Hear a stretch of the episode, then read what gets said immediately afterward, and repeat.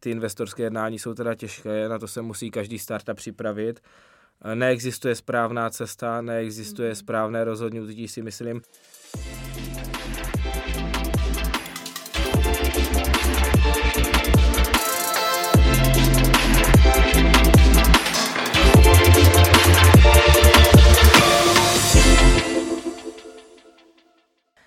Čaute pri ďalšej epizóde podcastu Chci viedieť. Dnes tu máme hostia, ktorý je spoluzakladateľom biotechnologického startupu MICO so sídlom v Kijovie a tak je tiež študuje ešte doktorát z materiálovej chémie na Fakulte chemickej Vysokého učení technického tu v Brne. Uh, tento startup MICO je je primárne zameraný na obalové materiály, ktoré sú biologicky rozložiteľné a tieto biologické materiály sa získávajú z odpadu drevospracujúceho a zemědělského priemyslu a podhubia hub. V súčasnosti tu pôsobí ako obchodný manažér spoločnosti a zároveň sa venuje materiálovému výskumu ďalej na fakulte chemickej. Táto spoločnosť MISO získala radu prestížnych ocenení, ako je napríklad EON, Energy Globe 2000, v roku 2022 za najlepší ekologický nápad a projekt. Ďalej medaily ctí Energy Globe World Award Huawei Startup roku alebo najlepší startup súťaže Generalisme Enterprise v roku 2023. To je něco. Ahoj, zdravím všechny. Čau Martine. Zdravíme. Čaute, čaute, zdravím vás taky posluchače. Ďakujeme, že si prijal pozvanie do nášho podcastu a dúfam, že sa dozvieme veľa zaujímavých vecí.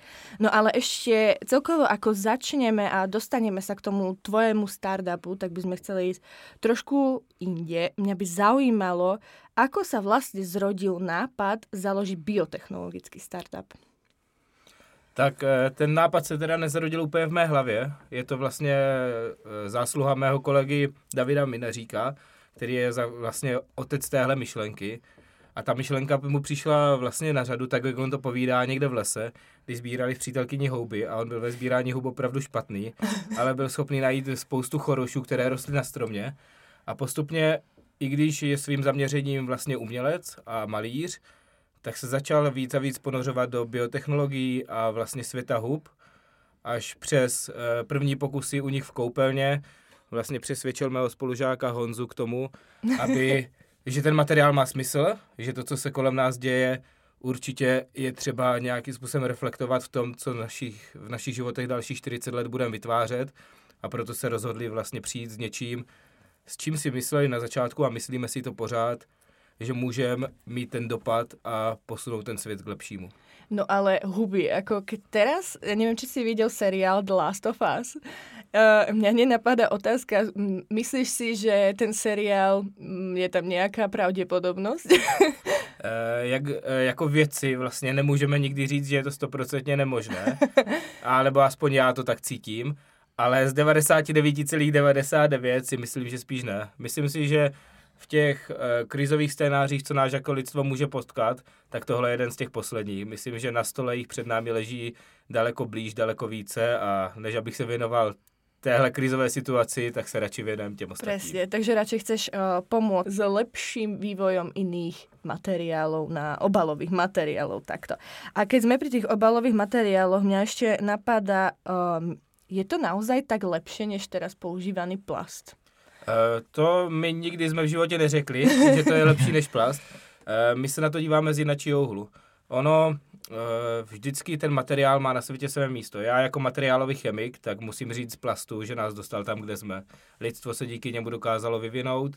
Ten plast má v některých, no, ve většině, ve velkých množství aplikací nezastoupitelné jako posazení, jakože tam musí být. Nechci, aby na operačním sále byly myko Eh, podložky a podobné věci.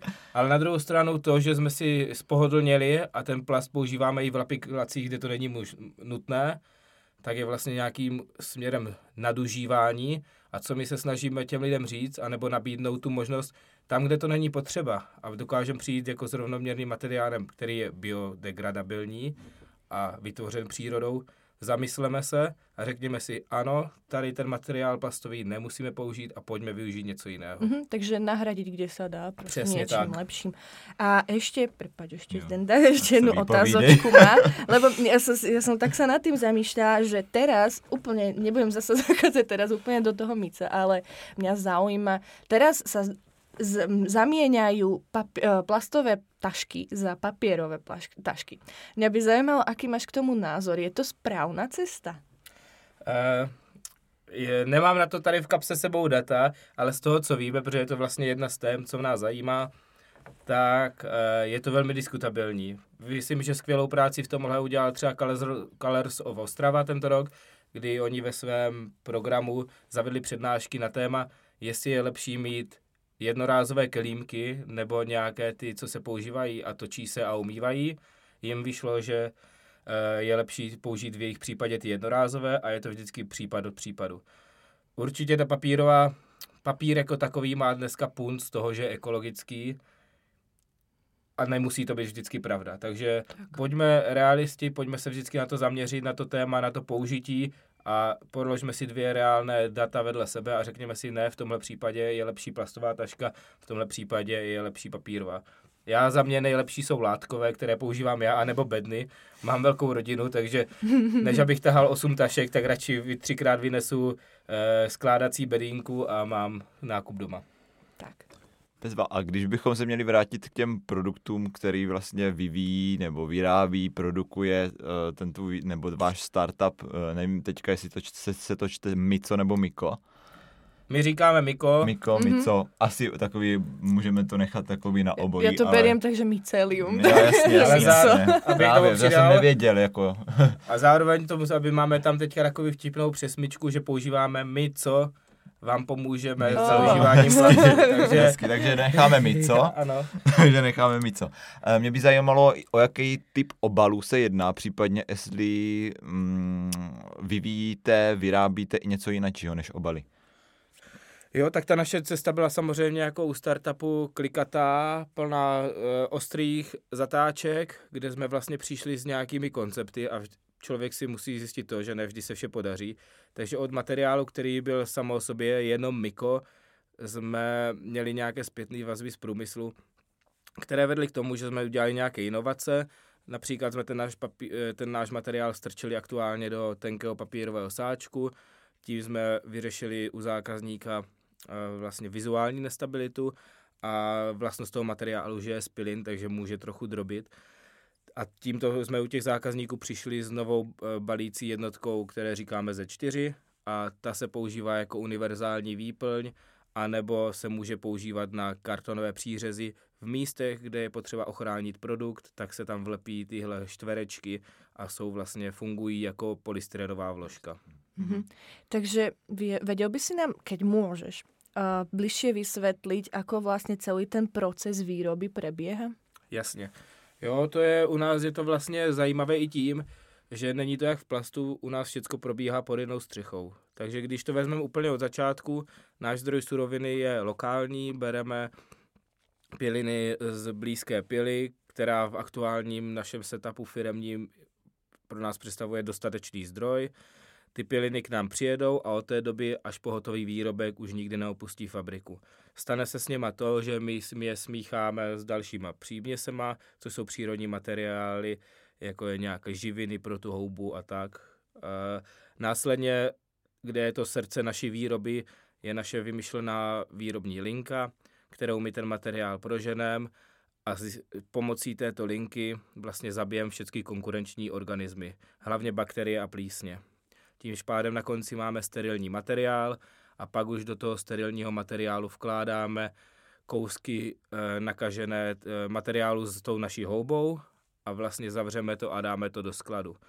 Tomuhle vlastně, v tom skladu to aktuálně běží, e, leží nějaké dva až tři měsíce a poté je ten materiál připraven a je stoprocentně prorostlý. V, tom, v té chvíli, kdybych to připodobnil tomu, co lidé znají, tak máme plastařský granulát. Mhm. Mhm. Takže vy to nějak potom už z toho nic neizolujete, necháte to tak, jak to je, ten mix toho materiálu, toho napracovaného nebo rozloženého těch pilin nebo dřeva tou houbou. Ano, ona ta houba vlastně se začne tím, ona je ve svém prostředí, tím, že je tam sama, tak nemá žádnou konkurenci a začne tam vlastně ten materiál prorůstat. A s tím nám vznikne vlastně ten, z toho substrátu nám vznikne pevný, eh, pevná koule prorosteného materiálu a my následně, když přijde objednávka na výrobu, ten materiál vezmeme, rozemeleme ho mm-hmm. a dáme tomu finální požadovaný tvar od zákazníka. Tím, že už je ten materiál všude prorostlý tou houbou, tak to zpětné spojení už to trvá týdny, ale je to kolem pěti dní. Wow. A je to nějaká speciální huba? Ne, je to, jako, je to houba, oni se používají v tomhle odvětví jako nějaké trojkombinace, což jsou nějaké tři typy hub. A u nás je to teda houba rejši, mm-hmm. je to lesk, eh, houba z rodu leskokorek, je to normálně choroš, který můžete potkat, nebo nevím, jestli teďka říká správně choroš, ale je to vlastně houba, kterou můžete potkat i v našich lesích a třeba eh, v čínské medicíně se jí říká císařská houba a je známá i pro své léčivé účinky. Určitě někteří z posluchačů budou znát houbu rejší jako doplněk stravy. Určitě mm-hmm. proti imunitě, dokonce i něk- někteří to věří, že, tomu, že, že to může na pomoci. někdy? Ne, nikdy, nikdy, Ní? popravdě ne. uh, ne. Neuvažoval jsem o tom, popravdě. to určitě, i pro posluchače řeknu pár zajímavostí, teda mám to všechno od kolegy uh, Davida, ale on tomu rozumí víc. Každopádně v tom světě hub je těch možných uh, doplňků stravy velké množství. Hodně se v poslední době jako skloňuje i korálovec, což je strašně zajímavá houba. Vypadá to jako, uh, že ta houba má afrobíle, je to takový prostě mm-hmm. tres. A je, um, hodně se teďka dělají výzkumy na to, že pomáhá obnovovat neuronové spojení a vlastně na uh, funkci mozku má velmi pozitivní dopady. Takže celkově tady z toho světa hub, myslím, máme co ještě se dozvědět. Jo, já znám Lions Mane, já nevím, jestli to je, já neznám, neznám český ekvivalent, ale to má právě podobný podobný účinek, jak tady ten korálovec. Tak. Takže možná na questu fakt bude Last of To bude možná, protože možná se to jmenuje jako něco jako uh, lví Tak to je možná ono, to je možná ono, no, no, no, no. Wow. No ale keď to vyrábate, mňa by zaujímalo, či máte nejaké štatistiky, ako je to energeticky náročné. Či je to lepšie ako aktuálne výroby z pohľadu ty plasty, Například které jsou z ropy. S, s, s polystyrénem třeba, jestli by to mohlo třeba někdy v budoucnu sloužit i třeba k izolaci tepelný nebo tak. Jasně, eh, tady tohle, jako startup máme těch problémů hodně a zrovna to řešíme, že to máme naplánované na tuto další vlastně dva kvartály, že už tyhle věci musíme dostat dodat. Zatím eh, jedem vlastně selským rozumem. Když to řeknu od začátku, ta naše linka nemá žádnou vysokou spotřebu. Jsou to dva, tři motory, které ženou ten materiál a pak to na, my máme vlastně v hale postavenou izolovanou budku v té topíme eh, v takými těma třema elektrickýma přímotopama, co znáte v mini chatkách a topíme na teplotu 25 stupňů Celsia. Takže to není žádná vysoká teplota a to je vlastně všecko, co té houbě dáváme. Jinak ona už si zbytek dává sama. Na konci je samozřejmě sušení a pasterizace, což je důležité zmínit, že tu houbu vlastně na konci deaktivujeme a po ní tam zůstane jenom kostra, exoskelet mm-hmm. těch mhm. vláken, které to drží dohromady a takže se právě nikdo nemusí bát toho scénáře z Last of Us, že by To jsem doma... se chtěl právě no. zeptat, no. jak, to, jak potom tu aubu, jestli je tam nějaká deaktivace, nebo jestli by potom by prorůstala dál třeba do té krabice. Nebo... Jako, mě napadají taky, či by to člověk mohl zjíst následně. jako, uh, takový dietní jako chlebíček, plyn. Hodně lidí má tu tendenci, že si do toho chce kousnout, takže určitě už to někdo udělal a určitě to ještě někdo udělá. Takže nemám sama, tak je to zvráčené. Tak je to, je to proti imunitě, že jo? Tak, tak... A e, vlastně, jo, takže z té energetické stránky tam nic takového není. Když to, já teďka mluvím o té naší stránce, budeme teďka měřit, a když vezmu tu stránku třeba toho plastu nebo polystyrenu, dost často ty monomery nebo ty suroviny na výrobu toho plastu se dovází z Číny, z Ázie nebo z těchto. Takže i když je to vysoce optimalizovaný, takže oni nevozí jako my e, auto nebo kamion, ale vozí tanker, že? takže pak na ty kila jim to vychází docela dobře ale i tak zahřívání formy, aditiva do plastu, všechny ty chemické procesy, co tam probíhají, jako chemik vím, jak jsou energeticky náročné, takže si myslím, že na tom budeme oproti ním velmi dobře. Ale v data vám řeknu určitě později. To, co tady říkám, si myslím a věřím, že si to budou myslet i další posluchači. I me. um, jste nějak limitovaní velikostí, nebo jak moc, jak moc velké výrobky, nebo co se týče do, do rozměrů, jste schopni uh, nabídnout?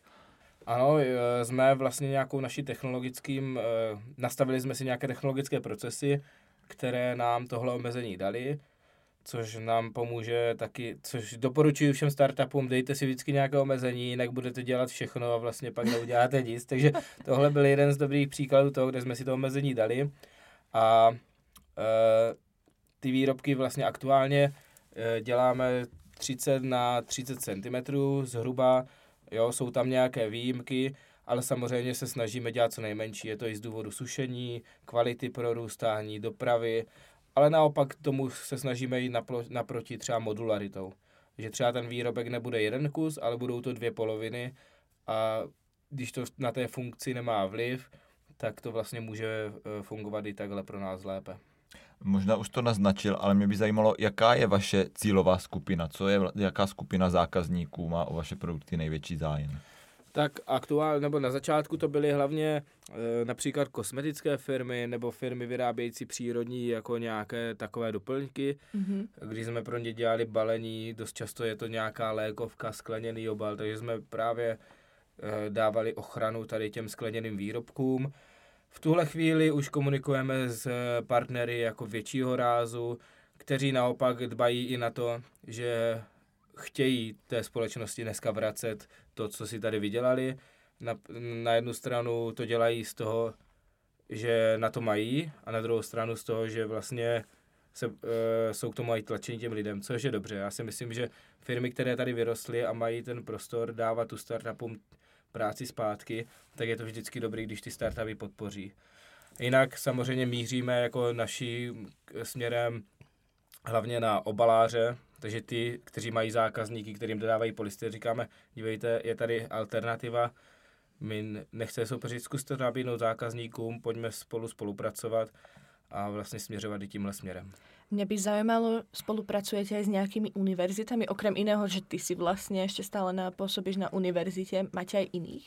Uh, jo, ten seznam, tenhle seznam je opravdu celkem dlouhý, ať už je to mm-hmm. vlastně VUT, Mendelová univerzita tady, nebo i s Českou zemědělskou univerzitou velmi úzce spolupracujeme s Akademií věd mm-hmm. České republiky Ústavem globální změny, co je tady v Brně.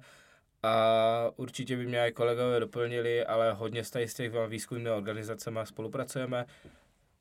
Máme to štěstí v tom, že houby jsou teďka docela sexy téma, takže i z té vědecké části anebo z té nějaké veřejnosti e, cítíme, že, ti, že ty lidi to zajímá. A důkazem je třeba i ta cena toho Ion Energy Globe, kde hlasovali diváci, takže je to určitě nějaká známka toho, že ty lidi chtějí něco takového, aby tady bylo.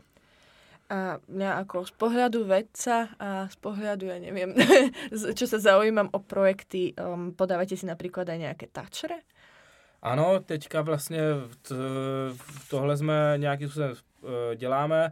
Už jsme vlastně tačery máme dva neúspěšné, teď jsme podali další to tak uh, uh, v, za, v říjnu Eh, do prostředí pro život, kde si myslím, že vlastně velmi sedíme tou tématikou ano, ano. té naší práce. Ten trend, alebo... Jo, prostředí je. pro život pod program 2. Eh, a pak eh, děláme i nějaké výzvy v rámci Homoravského kraje, ať už to bylo skvělá výzva prototypu Já ověřuji, na kterou vlastně při, přispívá i Homoravský kraj mm-hmm. a mhm. je, koná se pod záštitou JICu, jeho, mm-hmm. jeho Moravského inovačního mm-hmm. centra, tak to můžu všem začínajícím projektům velmi doporučit protože vlastně za prvé vám to přinese ten první vhled o to, jak se nějaký dotační program dělá, za druhé vám to dá šanci přivést ten svůj nápad do nějakého stádia a pak uh, se rozhodnout, jak s tím dál. Ja netuším, či budeš vedieť odpovedať teraz na moju otázku, ale mne sa zdá, že ten Jihomoravský kraj dosť dotuje do týchto vecí, čo sa týka aj štúdia a výskumu a podobne. Vieš, či sa niečo ešte iné deje také v České republike, alebo nemáš V České republice, jakož jsme jihomoravská firma, tak o tom úplně přehled mám, ale samozřejmě inovační centra existují v každém kraji, kromě, myslím, Vysočiny, což by se mělo teda napravit. Tímhle zdravím paní Lánovou, která se o to tam snaží, aby tam to inovační centrum vzniklo. Ale eh, teďka jsme byli na strojírenském veletrhu, kde to eh, mimo jiné zahajovali uh, ministr průmyslu a obchodu pan Cíkela a někdo z těch, co to otvírali, říkal a chválil tam jeho Moravský kraj, že dává nejvíce ze svého příjmu na uh, výzkumné aktivity, což byly 3%. Myslím, že ty, je super, že je to jeho Moravský kraj a dává nejvíc, ale myslím si, že s těma třema procentama by se dalo ještě pracovat. Ano, to by se dalo. A, a zároveň e, ty ostatní kraje určitě by měly e, kopnout do vrtele, protože všichni vidí, jak jeho inovační, nebo JIC tady v Brně no. a v jeho Moravském kraji funguje a všichni ho mají za vzor, takže no. je schutí do toho. Válcuje celou Českou republiku. Skoro. No, tak teraz všetci chcú financovať iné záležitosti, bohužiaľ. Mm. No, ale Máš ještě nějakou otázku, Zdenda, k této problematice? E, co se týče spolupráce nebo tady toto, já potom ještě možná bych se potom vrátil ještě k té biodegradabilitě, k té mm-hmm. rozložitelnosti. Uh, máte nějaký testy nebo jak dlouho, jako kompostovací, jak dlouho to trvá, než se ten materiál rozloží?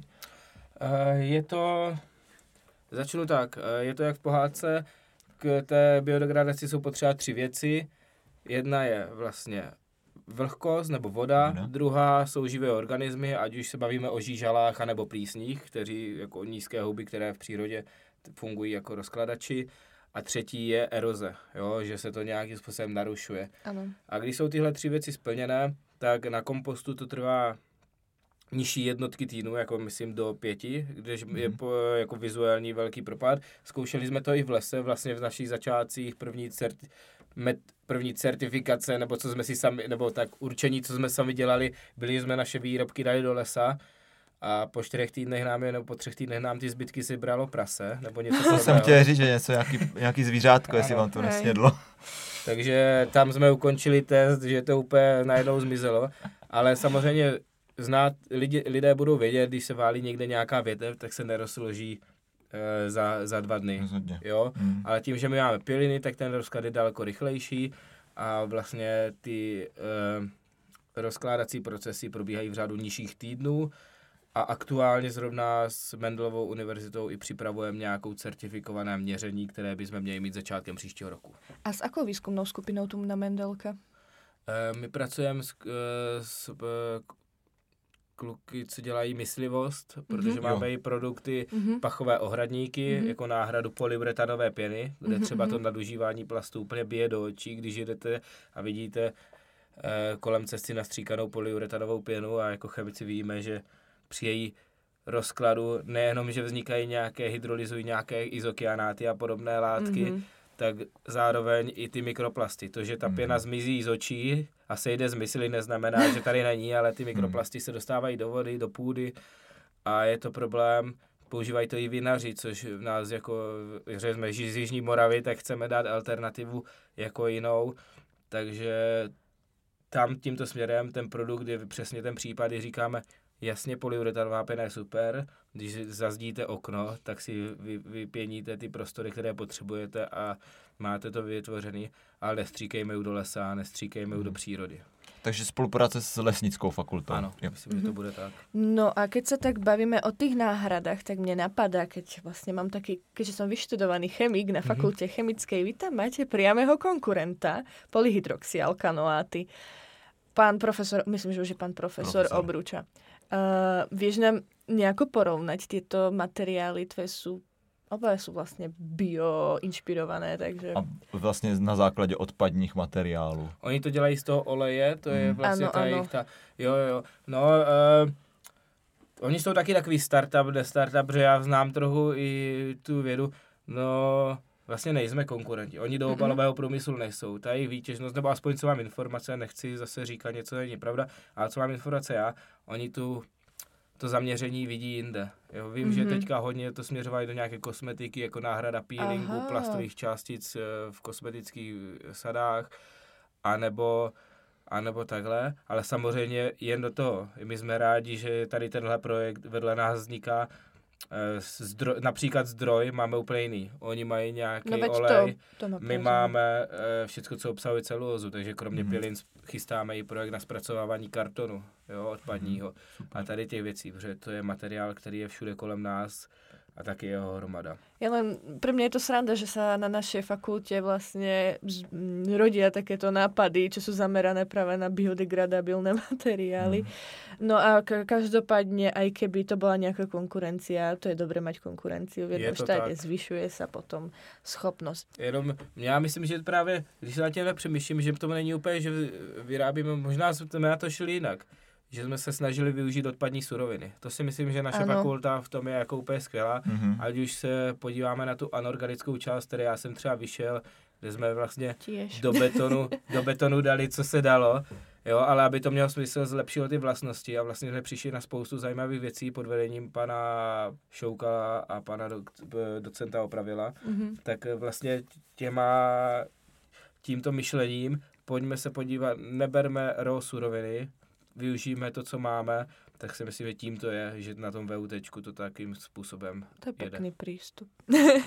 Mohli by sme sa všetci tak inšpirovať. Inspirovat, no. No, ja premýšľam, že možno by sme sa mohli ešte vrátiť úplne ešte do tých začiatkov tohto startupu. lebo Souhlasím. Viac menej sme to zobrali tak zo zadu, Zozadu, no. lebo ma veľmi zaujímalo mm-hmm. to. No, mňa by zaujímalo, ako bolo, ako, máte nejakú zaujímavú historku, ako ste sa stretli spolu zakladatelia a Vy jste, vy jste se znali už delší dobu, předpokládám. Tak, eh, Všichni vlastně čtyři. Všichni čtyři ne, já jsem znal vlastně Honzu, Honzu, který je za aha. technologii, což je můj spolužák. My jsme měli eh, vlastně poslední dva, tři roky, jsme hodně přemýšleli o nějakých jako věcech na škole, co, co budeme dělat a takhle. Pak se na nějakou cestu vlastně naše cesty rozdělily. On šel vlastně hnedka do automotivy, kde okamžitě byl úspěšný mm-hmm. vlastně technolog. Během chvíle vlastně začal eh, šéfovat celé technologii vlastně stříkolisovně. A vlastně ten je z Kyjova a kde se přistěhovali David Minařík a kde vlastně vzniklo to jádro toho startupu jako takového, ještě s Vladanem Košutem, který vlastně pro nás, eh, nebo který je s náma vlastně s klukama od začátku. Jo, ale vy jste začínali úplně od nuly, pokud Mhm. mm-hmm. to, ale mě to zajímá, jak to, jak to, jak to všechno probíhá. To musí být strašně náročný proces časově, psychicky. Třeba jak dokážete, před, před, předpokládám, že v tom startupu ne, ne, nepracujete jenom vy čtyři, jak dokážete motivovat lidi, aby pro vás šli pracovat, když je to vlastně ještě ta firma nebo ten startup nemá za sebou žádnou historii a ty lidi neví, do čeho jdou. No, tak ten začátek, to by určitě, tak z toho, co si já pamatuju, co jsem zažil a co ještě mi říkali kluci předtím, tak začátek byl vlastně takový, že první zlom zač, uh, začal, když uh, David přesvědčil Honzu, že má ospustit své místo šéfa technologa a věnovat se něčemu, uh, čemu věří, ale, ale je to ještě dlouhá cesta. Takže Mhm. po tak půlroční misi nebo delším přemlouvání to Honza vlastně se tomu podvolil a začali to dělat nejdřív u Davida v ateliéru.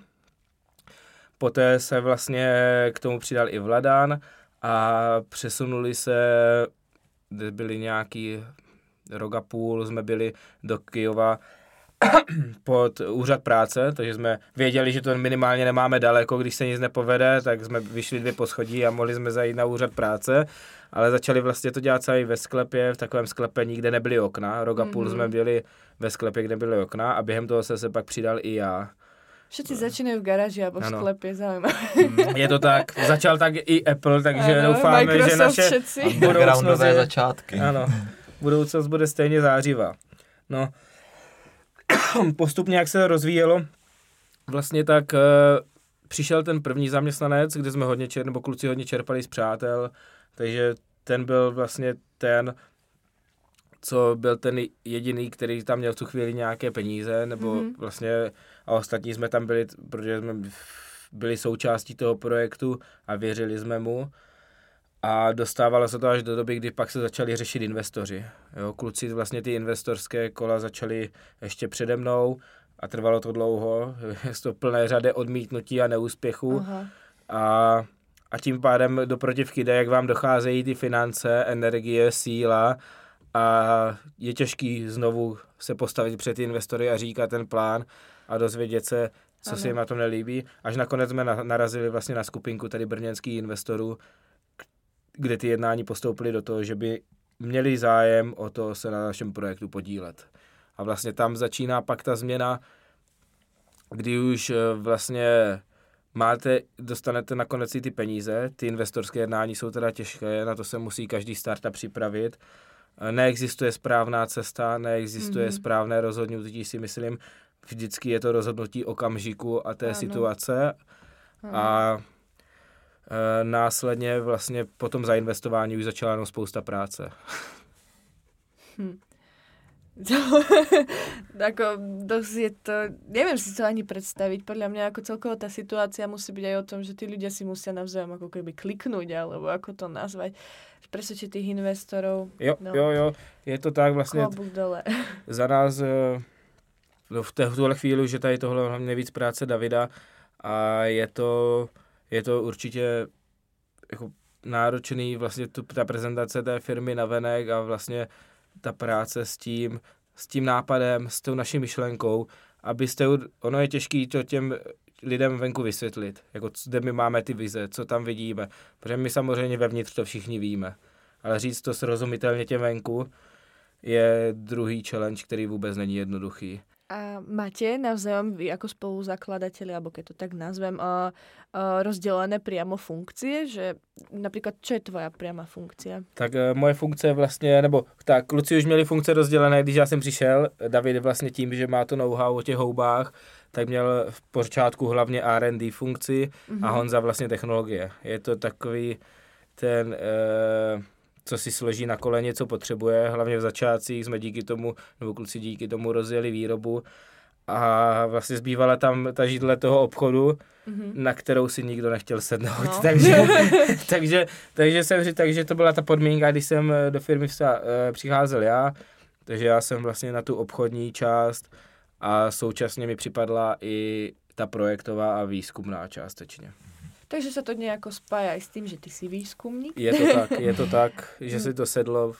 No a keď sme pri tvojom výskume, teda na fakultě chemické sa venuješ úplně něčemu jinému? Je to tak, na fakultě jsem dělal vlastně celý můj, celé moje studium, e, probíhalo, týkalo se betonu, e, cementu a anorganických pojiv, což je za mě úplně super. E, je to materiál, který už se zkoumá stovky let, vlastně pořád je tam co zkoumat. Takže e, to je moje vlastně ten background, ale vůbec si nemyslím, že to je na škodu vůči tomu, že nemůže někdo, kdo dělal biotechnologii, dělat betony nebo naopak. Je, ta škola vlastně tě naučí jenom o tom správně přemýšlet a to, když ti to natchne, ten projekt nebo ten materiál, tak vlastně ti to do té hlavy už ty potřebné informace napadají sami. Buď se to naučí za procesu, protože se o tom vedle tebe mluví, anebo ještě budeš mít ten tak na bránku a začneš si o tom číst. A když máš ty mechanismy z té vysoké školy, což z VUT si myslím, že máme všichni poskládané v hlavě správně, tak je pak jednoduché už přeskočit z jednoho tématu do druhého. Samozrejme, všade je to logické mhm. premýšľanie, mm-hmm. ale ako to zvládaš? Ja neviem, keď ta firma si, no teraz kde presne sídlí ta firma? Som... E, aktuálně jsme přestěhovaní vlastně od začátku roku, no, na konci minula jsme se stěhovali Stěhování nám trvalo díl asi tři měsíce. A jsme... Známe stěhování. No, ano, měli jsme ho naplánované na měsíc to a bylo z toho asi šest, ale jsme vlastně ve výrobní hale 800 metrů čtverečných v Bzenci. Bzenci. No a aké je to tím pádem časovo pro těba náročné? Studuješ v Brně a chodíš... Máš nějaký individuální plán na, na, na, na doktorátu nebo prostě jenom tak, jak Alebo je to kombinovaný doktorát? Ne, já už jsem vlastně tím, že už ten doktorát studuju déle, tak už jsem vlastně na... Uh, teďka nevím, jak to tam je, že už nejsem úplně každý den přístomný na mm-hmm. fakultě, uh, už jenom vlastně doměřu dizertační práci a vlastně ji teďka finalizuju. A tím, že bydlím ještě vlastně u Zlína, tak jezdím do Bzence ze Zlína, takže to je jedna věc. A jinak vlastně veškerý můj čas, většinový takový ten denní pracovní věnuji hlavně Miku. Mm-hmm. Mm-hmm. A, a ja premýšľam, hodláš ešte pokračovať ako vo vede a výskume? No áno, Miko, Mico je ako spojené s vedou výskumu tak či tak, ale či ešte chceš pokračovať v tej akademickej sfére? Uh, jednou možná, ale to je jako dal, da, daleká budoucnost když by se to povedlo a když bych si myslel, že ty zkušenosti mám a mám co předat, tak třeba i jo. V tuhle chvíli asi ne, protože jsou tam povolanější lidi, lidi, kteří se tomu věnují na plný úvazek Myslím, že na VUT na, u nás na fakultě je skvělý jakože tým učitelů a nějakých lidí, co mají co předat. Ale nikdy neříkej nikdy, ale určitě to v tuhle chvíli není cíl. Mě, ale myslíme si, my se v MIKu díváme ti směrem, že nějaké workshopy pro základní školy děláme, snažíme ano. se i střední školy, eh, když se někdo ozve, tak dokážeme se s ním potkat nebo představit ten náš materiál, nějaké tábory jsme zděli. Je to důležité, aby ty lidi se nadchli pro tu, eh, pro tu věc co nejdřív. Takže to taková, máš takovou práci víc než, mnohem víc než na plný úvazek, bych řekl. Je Podle to... toho, co, jsem, co jsme teď slyšeli. Myslím, že to máme všichni, co tam jsme mnohem víc. Že jako podstav lidí ve startupu je na něco, na co se připravte a pokud je v tom startupu ještě máte něco svého, tak eh, to nikdo jiný než vy dělat nebude. Takže hmm. konstantní podstav je prostě realita. Ty sa celkovo o tom veľmi pekne rozprávaš, o tom startupe. Mňa by zaujímalo, našiel si sa v tom? Je to ako to, čo chceš do života už robiť? Uh, našel jsem se v tomhle projektu, baví mě to. Uh, má to samozřejmě jistě stránky, jsou dny, kdy člověk prostě uh, od toho nemůže vypnout a, a je, je, v té, je v tom uh, pod tím kopcem a dívá se nahoru. A samozřejmě pak existují chvíle, kdy je to super, že vám někdo něco řekne, že se to povedlo, že to máme udělané dobře, že jsme něco vyřešili, že ten problém vlastně neexistuje. Víme, že přijde další, ale že jsme ten jeden vyřešili. A to jsou ty věci, co by se měly, jako, co, co vám dají tu energii trochu zpátky. No. A já doufám, že nevím, jestli bych chtěl jít do druhého startupu, v tuhle chvíli asi ne, ale ale jinak si myslím, že to je velmi cená zkušenost. Když se dneska, nedávno jsme probírali s klukama, jak nás to dokázalo změnit za ten rok, jak jsme vlastně, jaká to je vysoká škola života v tady tomhle, že to, ten záběr musí být velmi široký. A psali jsme projekt, kde jsme si psali nějaké, po roce, před rokem jsme psali nějaké cíle. A když jsme se na to dneska dívali s tou realitou, jak vnímáme svět dneska, tak jsme se jako smáli, jak jsme, byli, jak jsme mohli takovýmto způsobem přemýšlet. A vím, že to samé si o sobě budu myslet za dva roky. Tu, to bychom si mali všetci zobrať do každej výzkumnej skupiny. Krásně řečeno. Ano, a nie opakovat stále ty isté vízie každý ano, týždeň. Souhlas. Zdenda, máš nějaké otázky? Um, když takhle povídal o tom, o tom startupu, tak uh, určitě můžeš říct, že to je taková trošku i přes stinný stránky a horší chvilky tvoje srdeční záležitost. Jak, máte nějaký vize do budoucna, co se týče tady toho startupu, nebo třeba jestli máte mm, v plánu eh, spolupracovat se zahraničí, nebo už se tomu tak děje? Jo, určitě. My, my vlastně vize máme velkého, ty se stará i David, eh, hlavně David, ale i my všichni ostatní a to zahraničí je něco, co nás láká jako neustále. Samozřejmě všechno má svoji posloupnost, my někdy neposloucháme nebo neřešíme úplně takové ty příručky, nejdřív dělejte jedno a pak druhé, protože na druhou stranu ten trh na tom západě je pro nás daleko připravenější. Jo? My mm-hmm. když mluvíme s těma firmama, tak eh, často ten, to přesvědčování je tam daleko nižší a to se ani nebavím o severských zemích. Jo? Tam od nápadu a po aplikaci vlastně ty firmy nemají problém to řešit, je to neotravuje. Oni říkají, jo, máte, pojďme to zkusit, pojďme, udělejme to. Mm-hmm. A to je, to je i to, co vlastně nám tady trochu chybí, i když vlastně i Check Invest nás podpořil vlastně v rámci technologické inkubace, tak podpora těch startupů eh, vlastně od začátku, od toho nápadu. Eh, David, třeba tohle je hodně téma Davida, protože on si tím vším prošel těma skupinama a určitě je tady ještě velký prostor pro dobrou hmm. práci, jak těm startupům na začátku pomoct. A jinak teda k tomu zahraničí aktuálně se díváme hlavně na ten západ a na sever. Tak budeme držet palce, aby to vyšlo do zahraničí. No. Jo, to je... Myšlenka jako... je to super, ano, takže ano. myslím si, že dřív nebo později to rozhodně prolomí. Tak.